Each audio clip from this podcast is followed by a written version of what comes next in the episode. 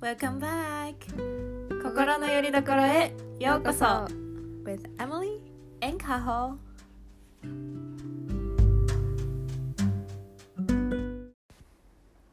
今日のテーマはメンタルヘルスリテラシー教育はい2週目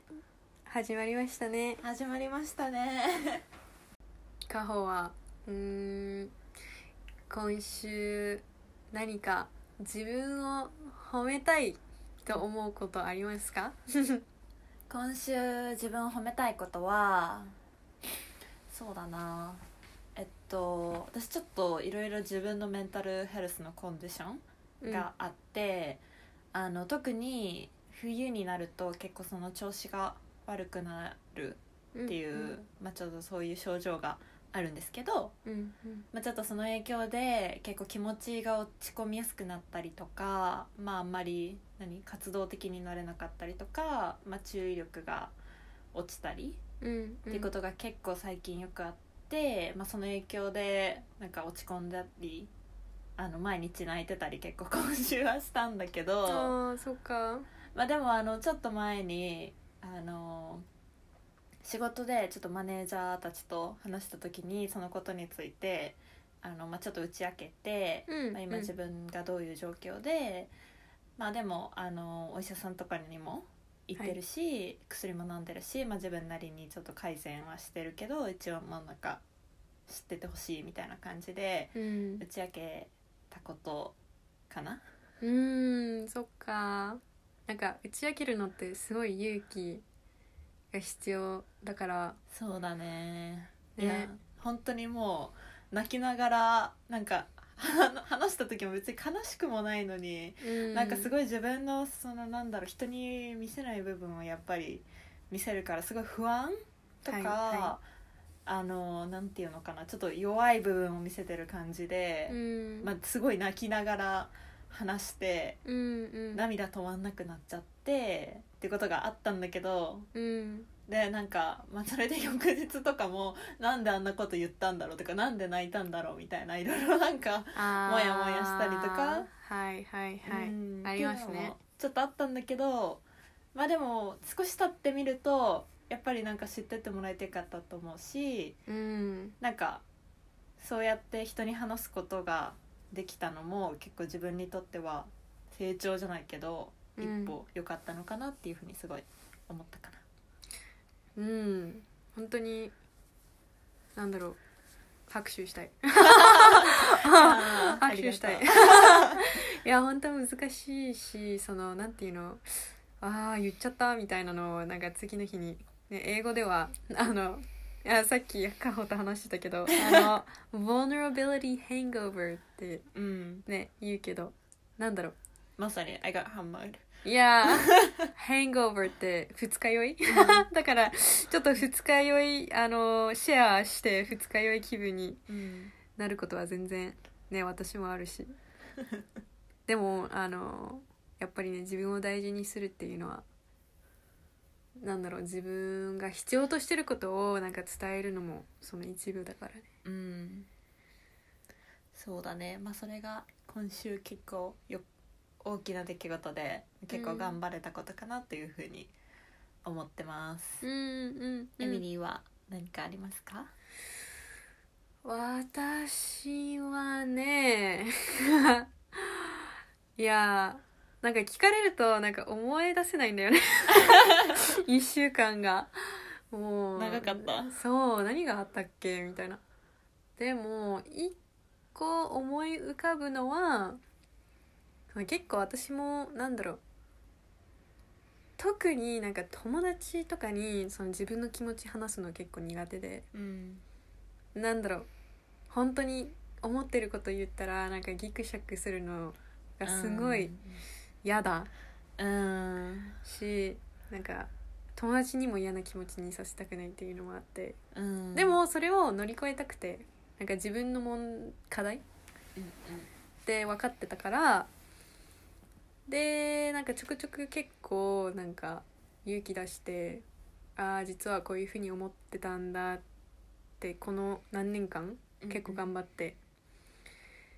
うん克服 張してたけどやっぱりなんかまたちょっとあー言いづらくなってきたなみたいな感覚があってあーでその中でなんかずっと引きずってたなんかことがあったんだけどそれを今週その友達にうんうんそのお互いの気持ちを尊重しつつ自分の気持ちもなんか正直に話せてなんかすごいいいいい会話だったのねうんあ本当になんかその友達もすごい優しい反応うんうんでなんか受け入れてくれたからなんかそれが私にとってちょっとヒーリング でなんか自分よく言ったなーって褒めたくなりました。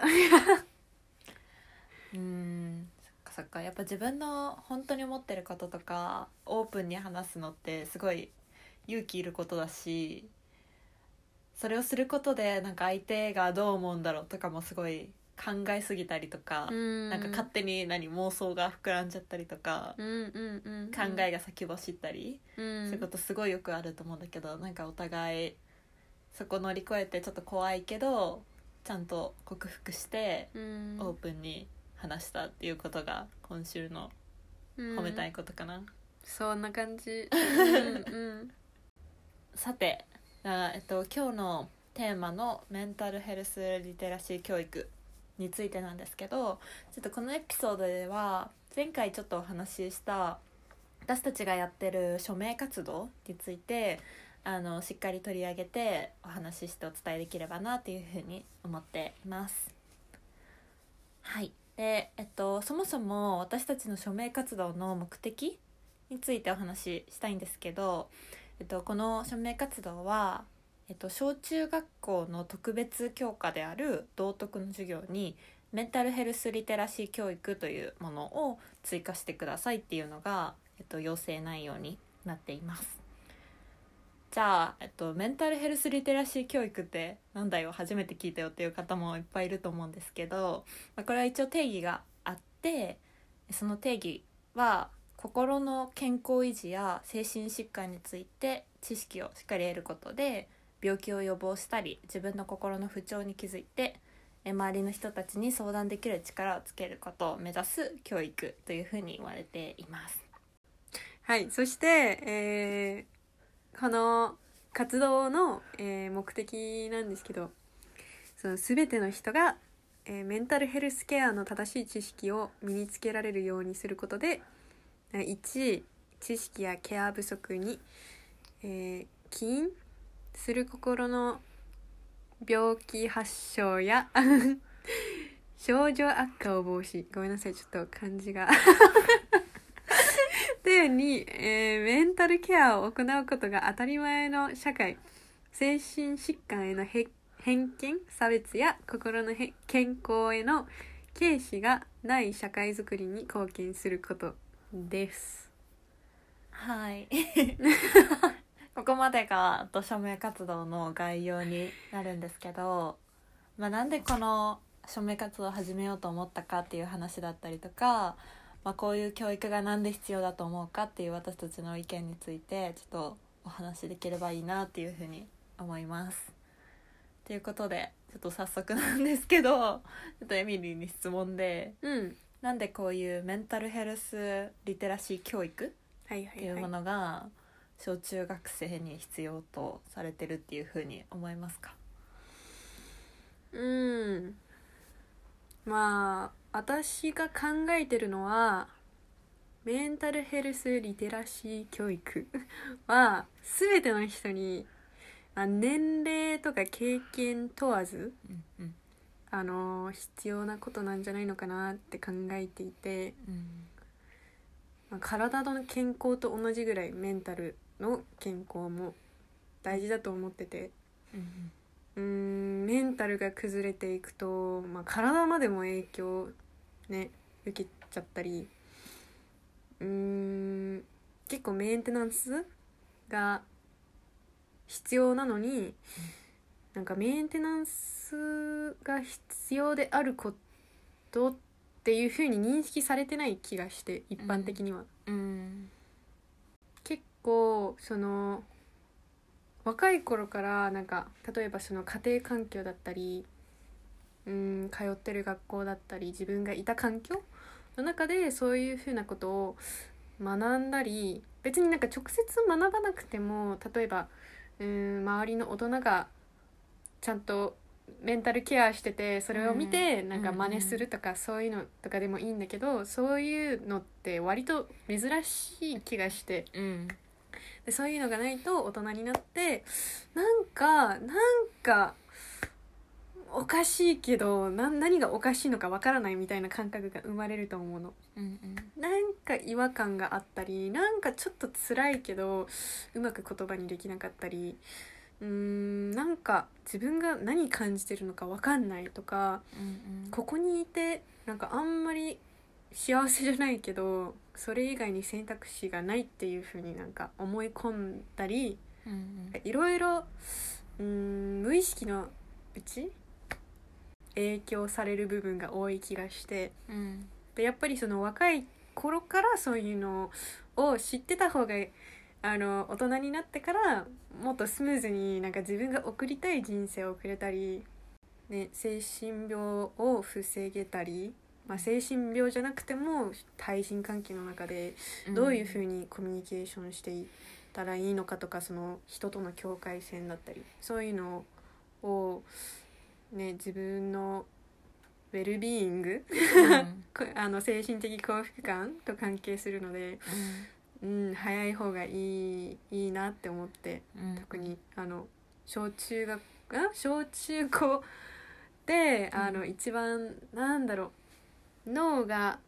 柔軟性がある時期でもあるから、うんうんそうだね今まだまさに成長してる時期でいろんなことをし吸収しながら変わっていける年代だよねそうそうそんな感じだけどうんうんカホはそうだななんか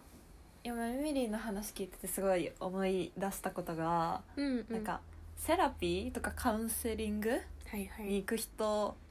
の行く原因っていうかそのなんていうの理由はセラピーに行かない人たちにあるその人たちが原因でセラピーに行く人が生まれるみたいななことってよく言われると思うんだけど、うんうんうんいやなんか私まさに本当にそうだなって思っててそういう心の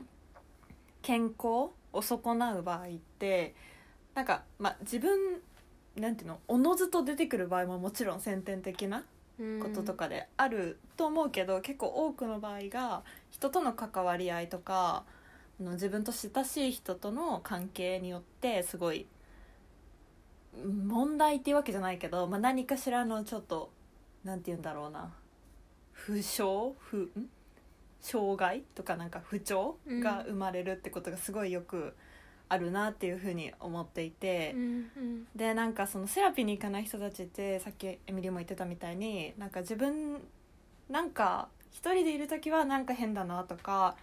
あのすごい幸せじゃないなって思ってるけど何もしない何もできないどうしたらいいのか方法もわからないみたいな、うんそういう状況なんだと思うんだよね。うんうんでなんかそれを防ぐにはやっぱりあの子供の時からの教育うんそれはあの例えば精神病ってこういうものだよっていう教育も含まれるけど、うんうんあの例えばなんか不調心の不調ってどういうものなのどういう時になんか自分の変化に気づいたらいいのかとかそれに気がついた場合どういう対処法があるのかこれはい自分はのセルフケアができることなのか、それとも誰かに相談するべきなのかすごく大きな力が必要なのかみたいななんかそういう選択肢があるっていうことを知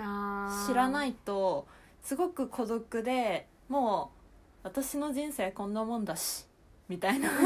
諦めになっちゃう人ってすごいたくさんいると思うのでなんかそういう教育をすることであの周りの周りへの影響っていうのもすごい大きいというふうに思ってるのがあありますうんうんうんうん、なんか他にもたくさん必要な理由はあると思うんだけど今エミリーの話聞いてて思ったのはなんかそういうことはいはいはいはいあとはなんかあの私署名この署名を始めたいなって思ったきっかけの一つがあのニュースで見た2020年度からあの高校生の保健体育の授業で精神病についての記述をこう追加するっていう、まあ、そういう発表のニュースを見たことがきっかけの一つなんだけどなんかその時に要は高校生で初めてそのことを教えるんってことっていうふうにすごい引っかかったうんねうんでそこからいろいろなんかまあいろいろ調べたりするのが好きなんで なんかリサーチとかなんか実際小中学校でどういうふうに教えられてるんだろうとか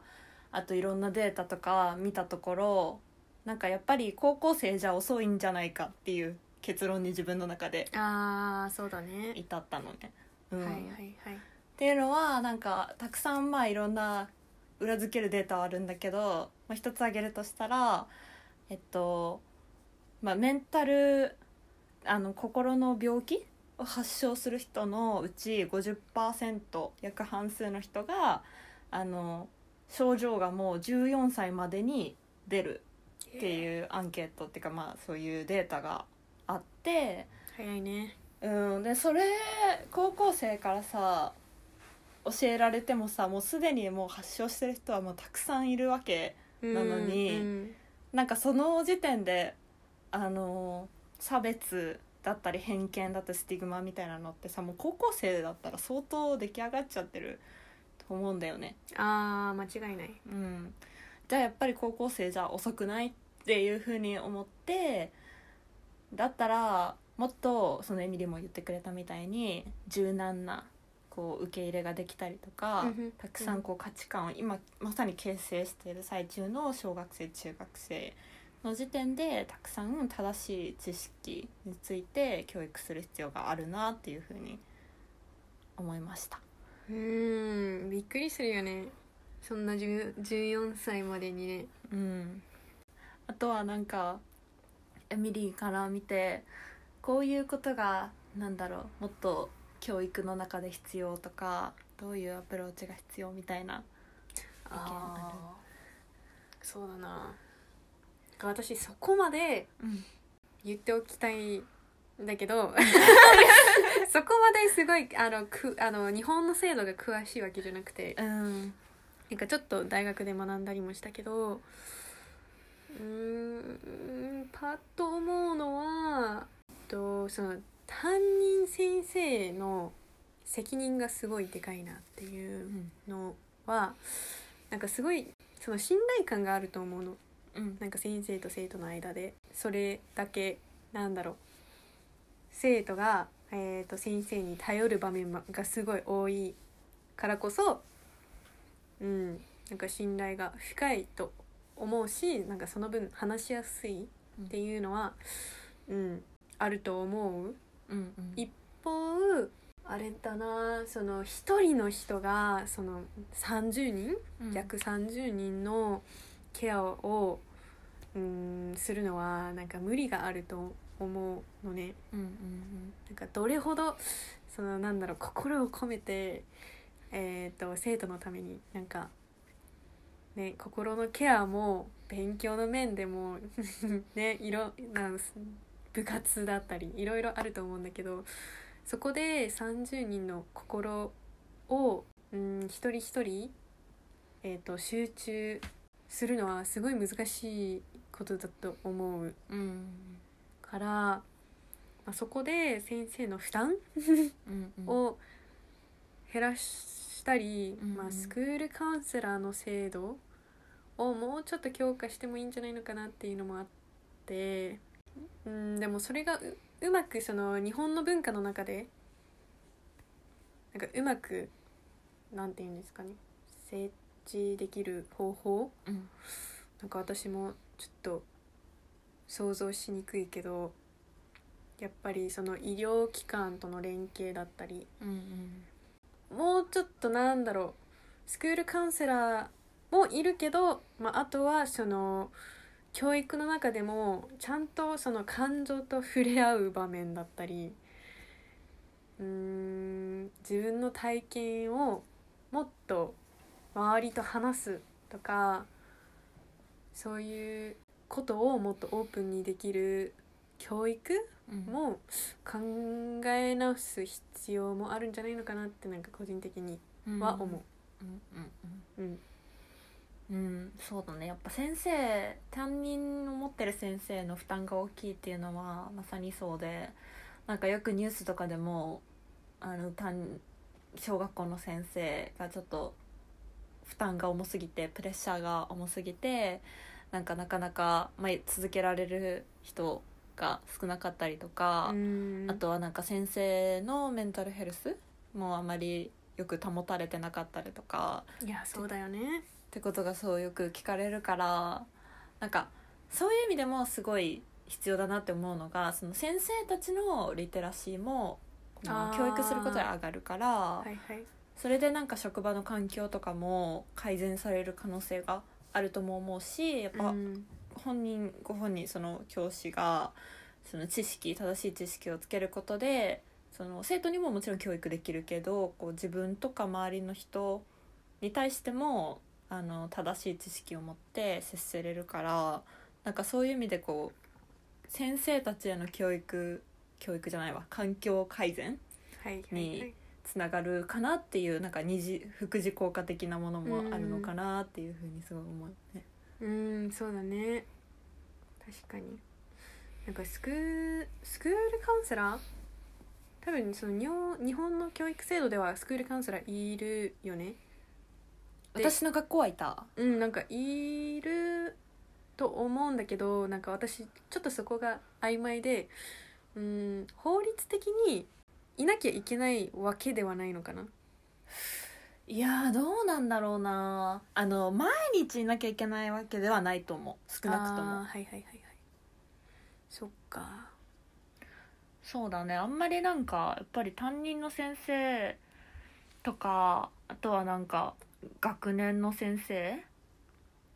保健室の先生うんうん以外に、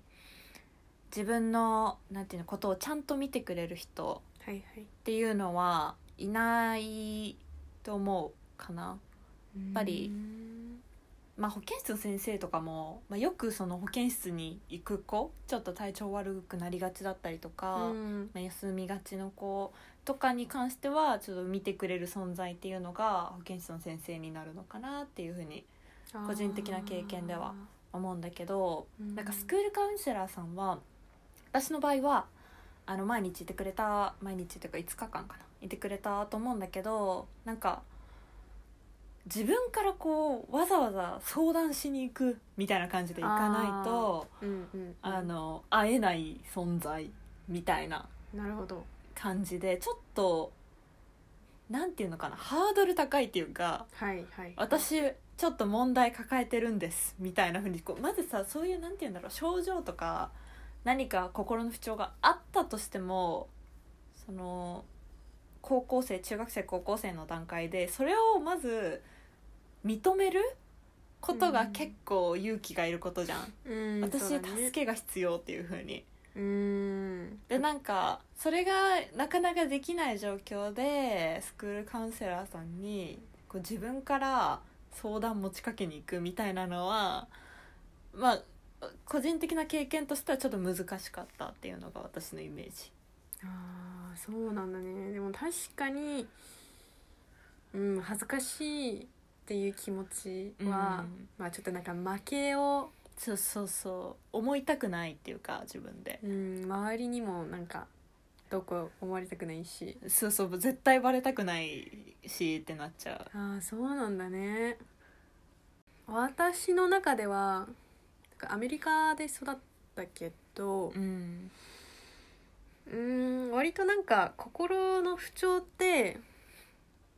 なんかそういう人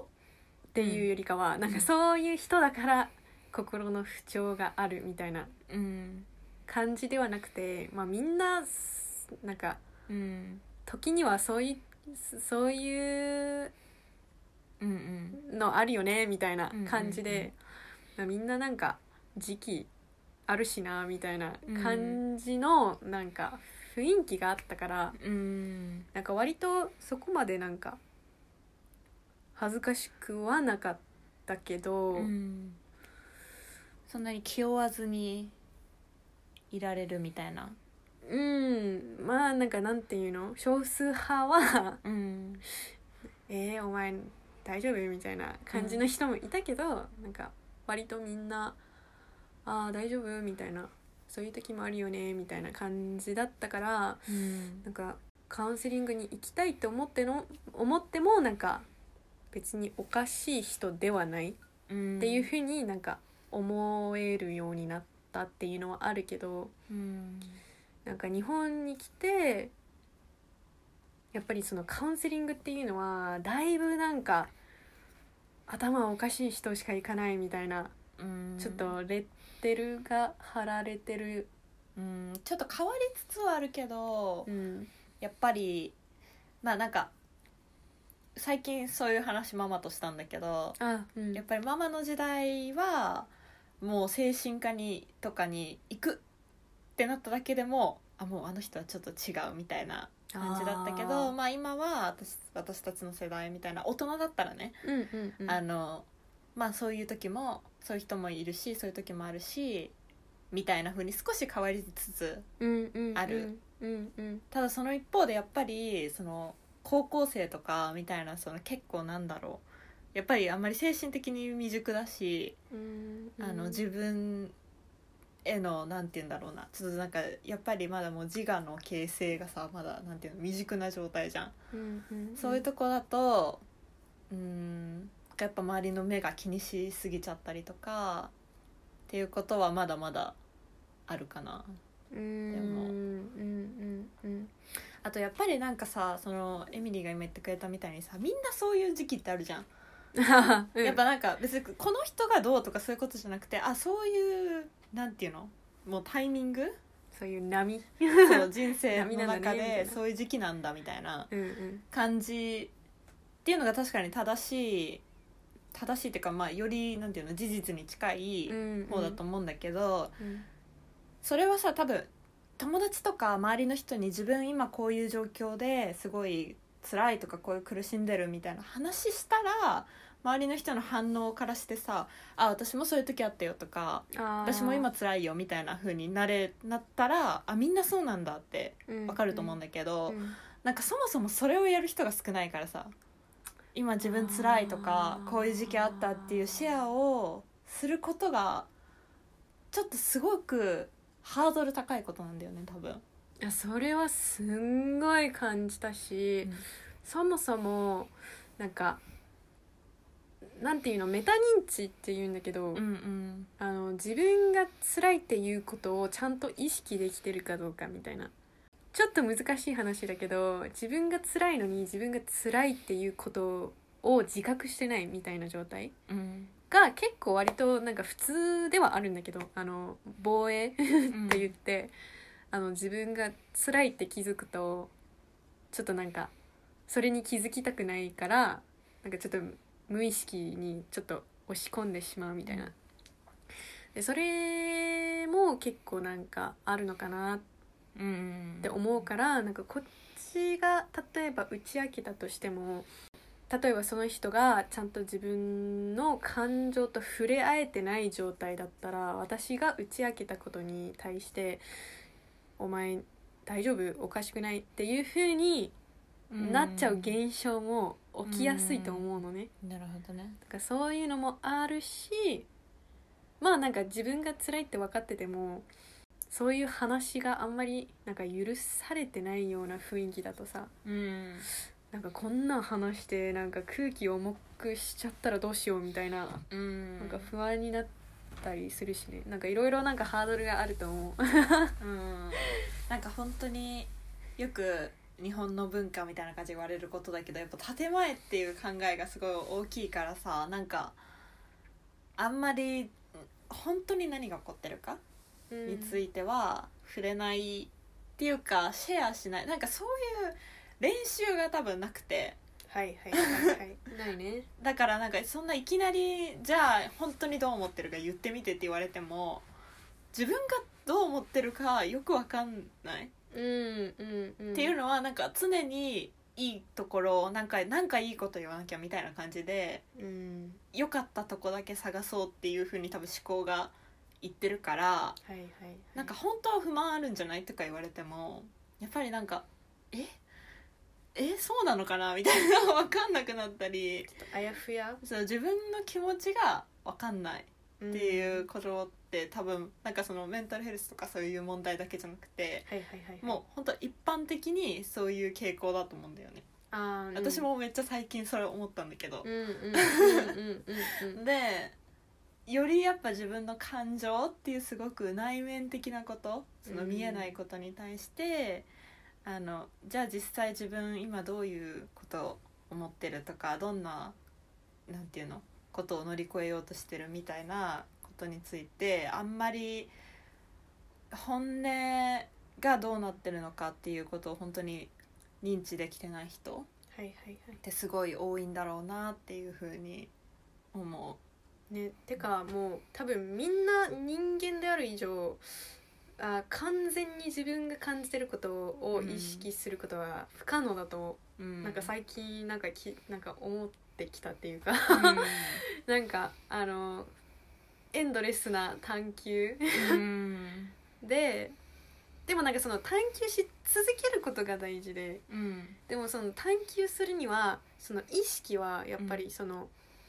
一つのことにしか向けられないからうん常に相手のことを意識してるとその内面意識する余裕がないじゃんだから一旦まあすんごい怖いことだと思うけど相手に意識向ける前にうん自分の内面に意識を向けるで内面って言ってもさやっぱり思考もあるし感情もあるし、まあ、難しい話だけどうんなんか例えばその思考を意識しすぎるとさ、まあ、それもそれで良くない気がしてでもなんかまあ自分はどう考えてるんだろうって、まあ、一応なんか知ることも大事だし、まあ、感情の部分でも相手と区別してうん自分はこういう風に感じてるんだなってうんまあすんごい難しいだと思う難しいことだと思うんだけどなんか自分でもなんかいやちょっとわけわけわけわからんわみたいな時があるうんけどなんかそういうスキルもねちょっとずつ身につくうんことは大事だし、うん子供の頃からそういうことやってればさなんかもう、うんあの習慣になるじゃんそうだね大人になってくると本当にそういうのもなんか忙しすぎて なんか余裕もないしみたいな疲れたしみたいなうんそういうのはあると思うんだけどうんそうだねなんか自分のその何考えてるかとか自分がなんていうの今どういう状況なのかまずし理解する把握するうんっていうことがなんか一つ目の関門っていうか、うんハードルだとしたらさっき話したそれを人にシェアするってことがまた次の関門でうんあって、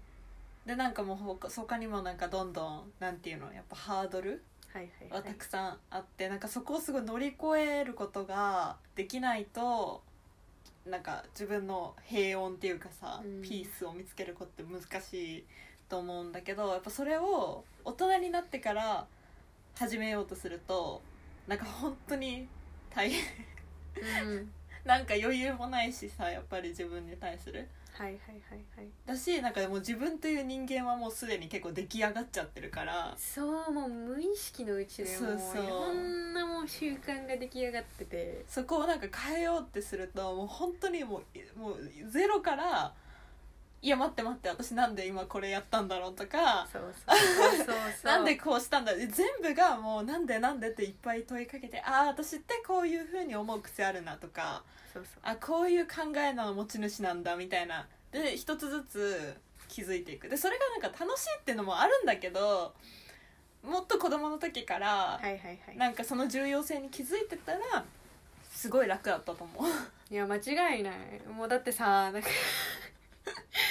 お前何やってんねんってもうなんか自分に突っ込みたくなるもんなんかもわうかるねなんか一歩前に進んで二歩下がってみたいなそうそうそう繰り返しだだから もう本当にそうなんか無意識すっごい疲れてる時とかにさ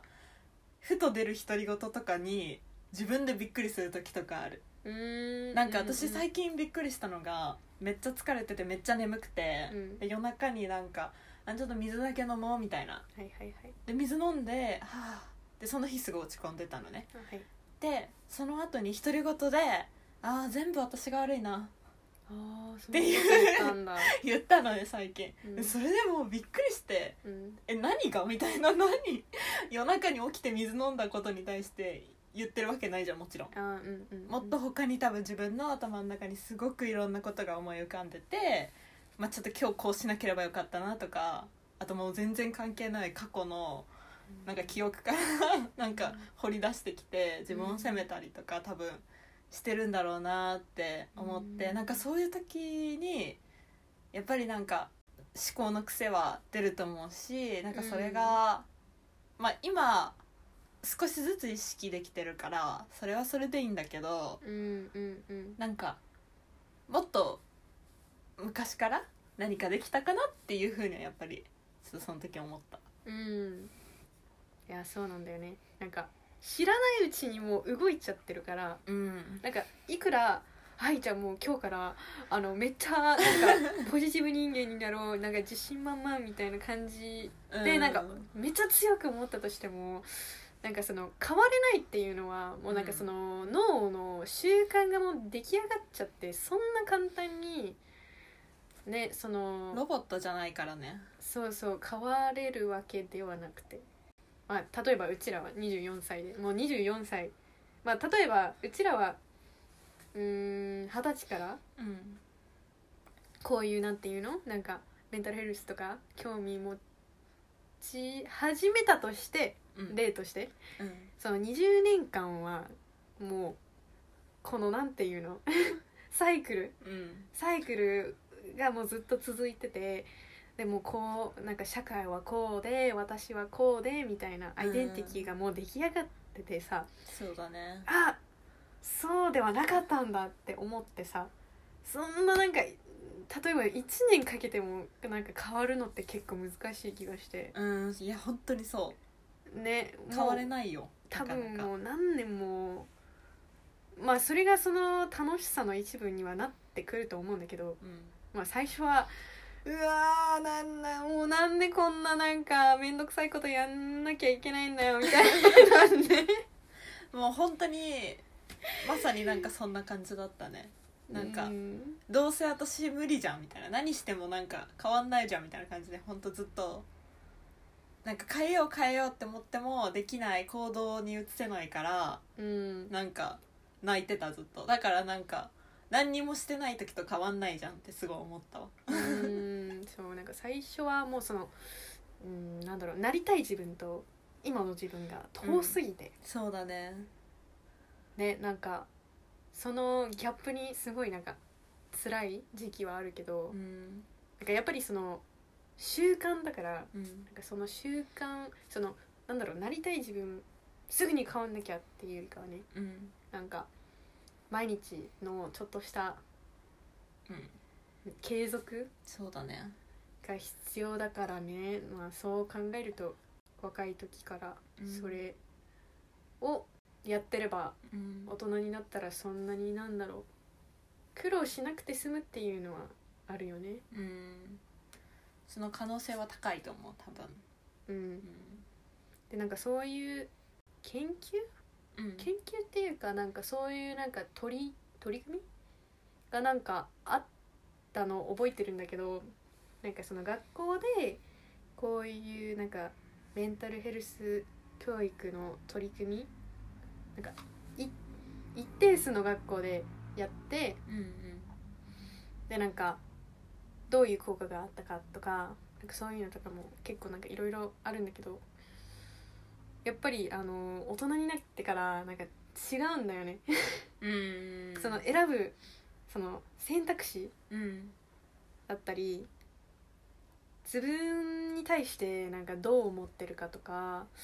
うん無意識のなんか行動とかなんかいろいろやっぱり影響されるからうんで怖いいのがなんか気づけないんだよねそうだねいやそうだろうねそう自分がそういう風にやっちゃってることに気づくのって相当やっぱりそのセラピーカウンセリング行くのは別になんか病気っていうのも一つの理由だけどやっぱりもう一つの理由はそのあのちゃんと物事を意識する力をつけるからそういう場所に行けばやっぱりその客観的にうん他の人が、ああなたはこういう風に、あの感じててこういう風に行動してるんだねってなんかその反映してくれるからでもやっぱり一人だとなかなかうん気づけない部分が多いかうら、んねそうだねいや本当にそれがなんか一番の最初のステップだから自分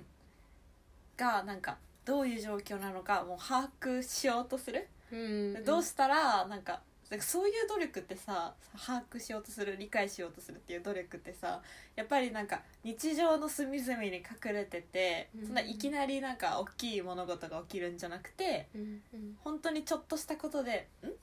なんだ今のは」みたいな感じで気づいていくことだと思うから、なんかそこをなんか理解するっていう努力からまず多分始めるところうんうんうんうんじゃんでそうそねれがやっぱなんかあの人生やっぱり過ごしてきてると自分にとっての普通とか自分にとっての常識みたいなのがもう相当出来上がってきちゃってるとなんかあこれが普通みたいなはいはいもういつも、もの日常として過ごしてしまうからそこに気うんうんづくのが難しいっていうのはうん、絶対あるんだろうな。しかもそれをなんだろうもう出来上がってるからそれに合わせた生活も出来上がっちゃうと思うんだけどなんか例えばなんだろうななんかなんかすごいストレス感じててでそのストレス感じることがもう習慣化しちゃっててうんあもうこれが普通なんだなでもなんかやっぱり辛いからそれに合わせてなんか例えばなんかあのまた新しい習慣ができてそれに何だろう例えばなんかじゃあストレス感じたからその後はまあなんか飲みに行くとかうんうんとかなんだろううーんタバコを吸うとかなんかもうなんかスパイラルしちゃうんだよね逃げ道をどんどん作っちゃうそうそうそうそうだんだんだんだんなんかいろいろとなんか習慣もっともっともっとうんできちゃってその自分のアイデンティティがもうなんかそれに合わせたものになっちゃうっていうかなんか逃げることから自分の体験から逃げることからでそれがそこからなんか抜け出すのはもうまるで新しい自分をうんなんか作り作るまではいかないけどなんていうのかねアイデンティティを作り直すっていうかうんすごい勇気が必要だったりうんまあ、一人ではやっぱりサポートうんねなんかカウンセリングだったりなんか仲間だったりも大事だと思うけうんどねでもそのそのサポートもさなんかやっぱりちっちゃい頃からさなんか人あの心で頼り合う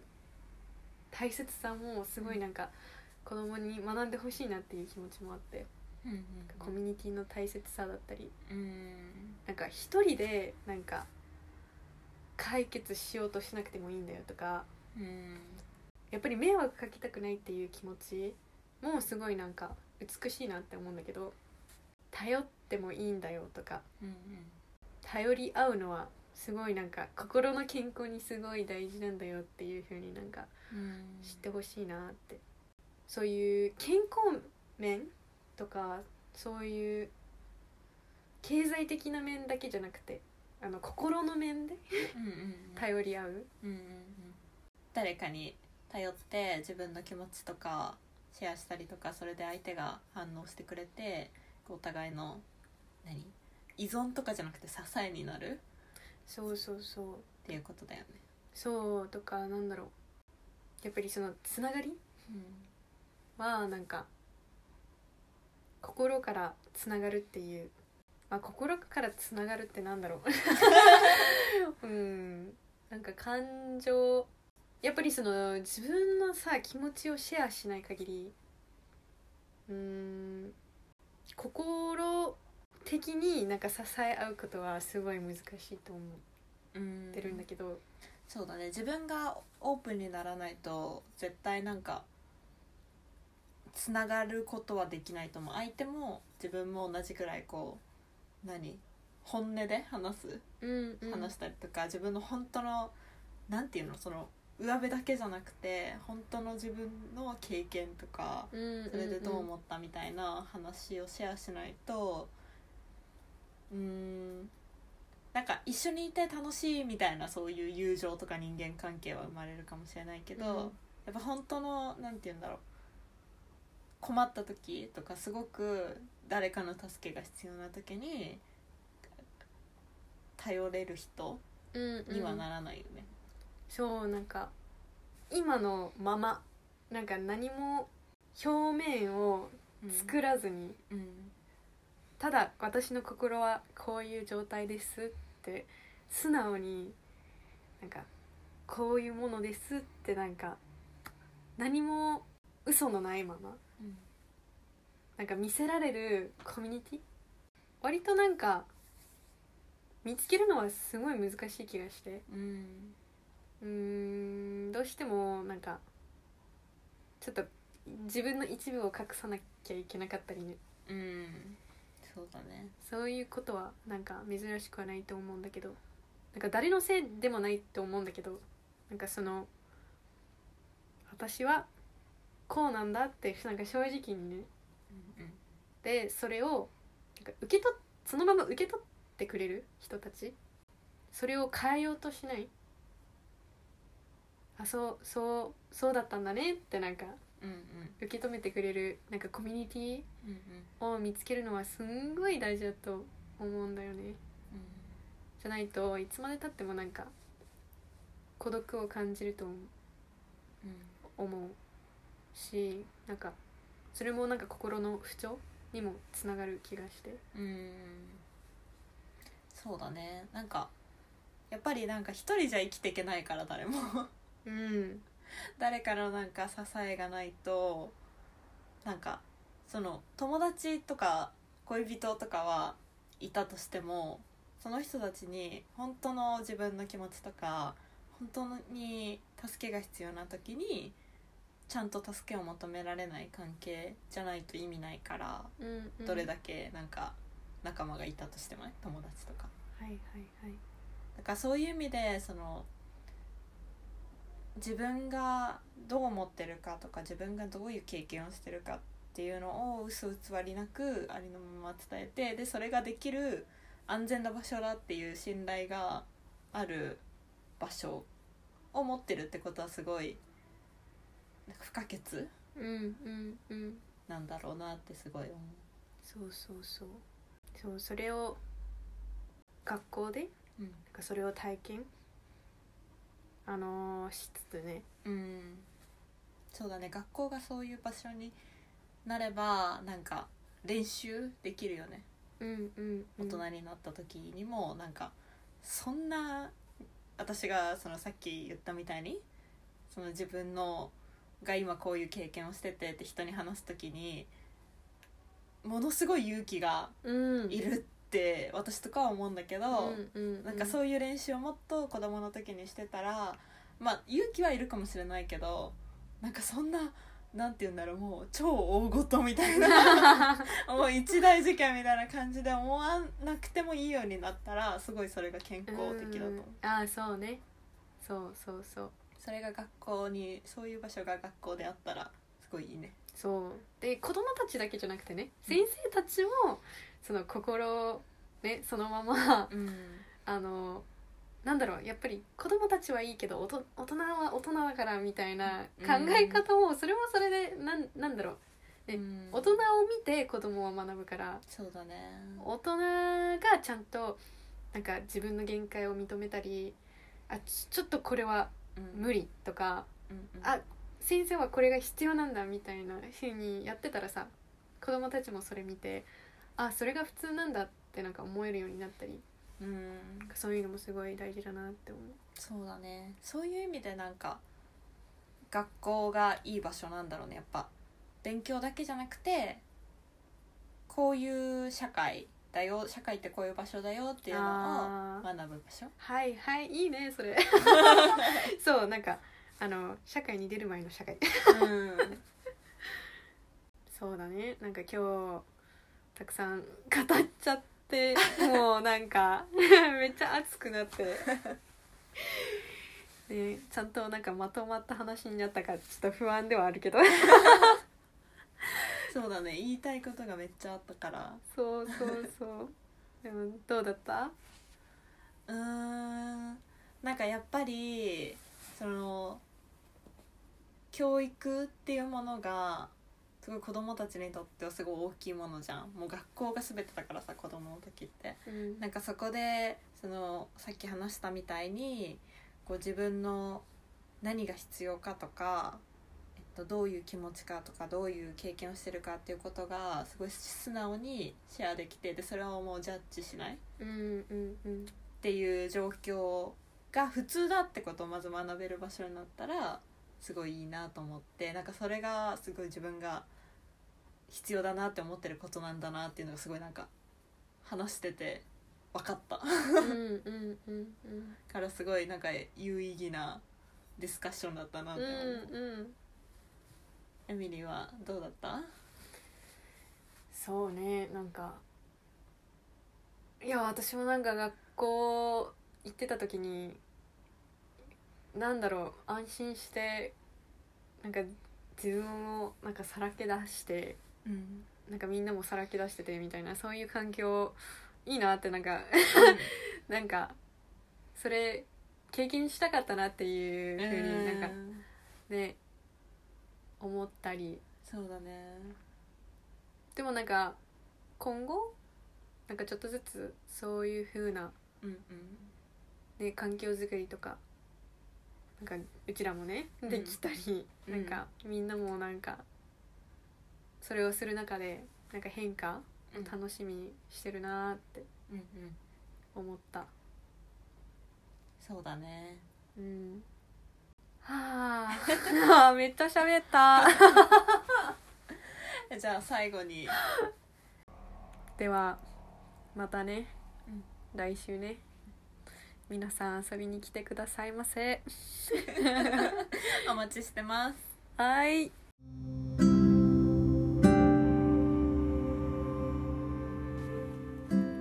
それではまずは自分の心とつながろそして自分の気持ちを認めるところから始めましょういってらっしゃい